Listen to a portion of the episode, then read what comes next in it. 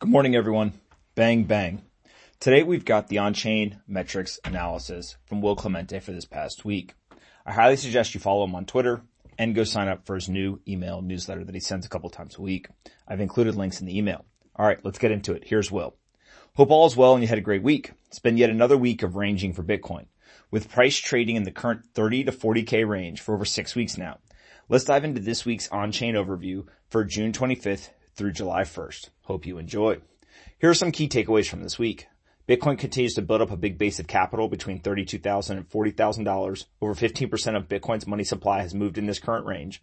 The mean daily hash rate continues to trend down, reaching the lowest it has been since late 2019 at one point, and more than 23 minute block intervals at one point. Issuance slowed, difficulty adjustment coming in the next few days. Miners slightly selling over the last month, assumed to be part of the China miner, miner migration. Younger coins continue to sell, including the largest day of net losses in Bitcoin's history in US dollar terms. There's still no major uptick in new whales, retail adding aggressively, broken down in detail below. The reaccumulation continues. Exchange flows sideways, bullish. Stablecoins continue to slowly flow back in and new users W-shaped recovery continues. Back over 36,000 new users coming on chain a day. Okay, here we go. Given the amount of time we've spent in this range, there's now a clear third zone of on-chain volume for this bull market. 15.91% of Bitcoin's money supply has now moved in this current range.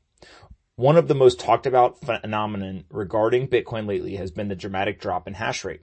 Hash rate continues to trend down with a very small bounce on Wednesday the 28th.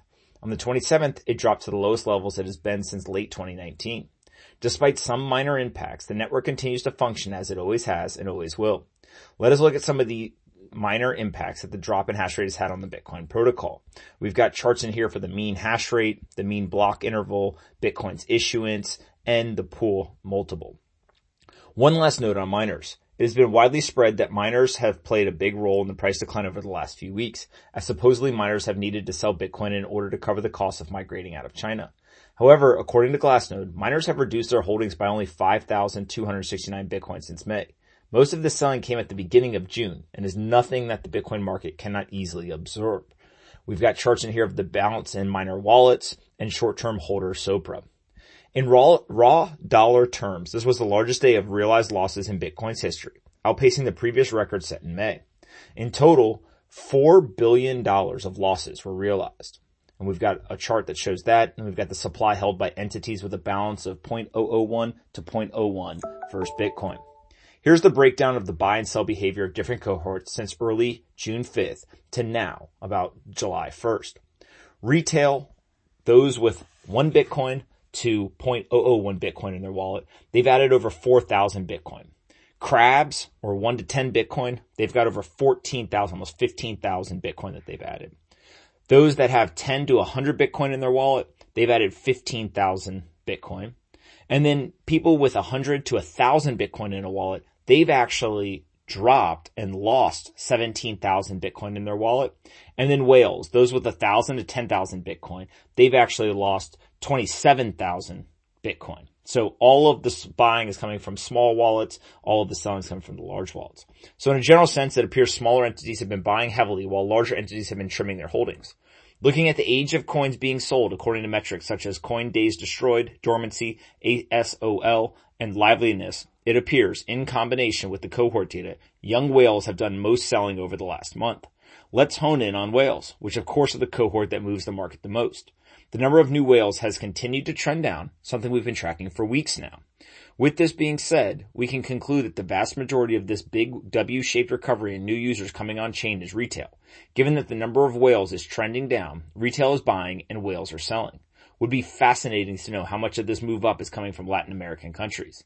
The network is back above 34,000 new users coming on a day. Remember, this is not addresses, but rather user, user heuristics to identify entities on the blockchain, or uses heuristics to identify entities on the blockchain. In regard to reaccumulation, illiquid supply change is still in the green, and the liquid supply ratio, created with help charting from Willy Woo, continues to trend up. These indicators both suggest the same concept, supply continues to flow into illiquid entities. I think a good way to analogize what is happening on the following a lot of liquid, no pun intended, has spilled out on the counter. The market is now slowly adding paper towels. The speed of the paper towels being added is represented by the slope in the liquid supply ratio. But as long as there is no more spill, capitulation where a lot of new supply becomes liquid, eventually the liquid, loose coins, will be absorbed by small hands. With this being said, as we have talked about since we initially began ranging over a month ago, we will range until this reaccumulation is complete. Exchange flows are also now looking sideways bullish, a change in trend from what we saw leading up to May's big price drawdown. This also shows reaccumulation. Looking forward to touching base next week with you guys. I hope you have a great weekend as always. The key takeaways are at the top of the newsletter as usual. Enjoy the podcast this week with Checkmate, someone who has taught me a lot of what I know and provides a tremendous amount of value to the on-chain community. Willy Woo will be on the pod with me and Pomp next week, followed by David Puell the week after that. Want to provide all listeners some alternative perspectives and the chance to hear from the brightest minds I look up to in a still very small space. Cheers everyone. That's it for this week go follow Will and we'll talk to everyone on Tuesday of next week when we come back writing the letter.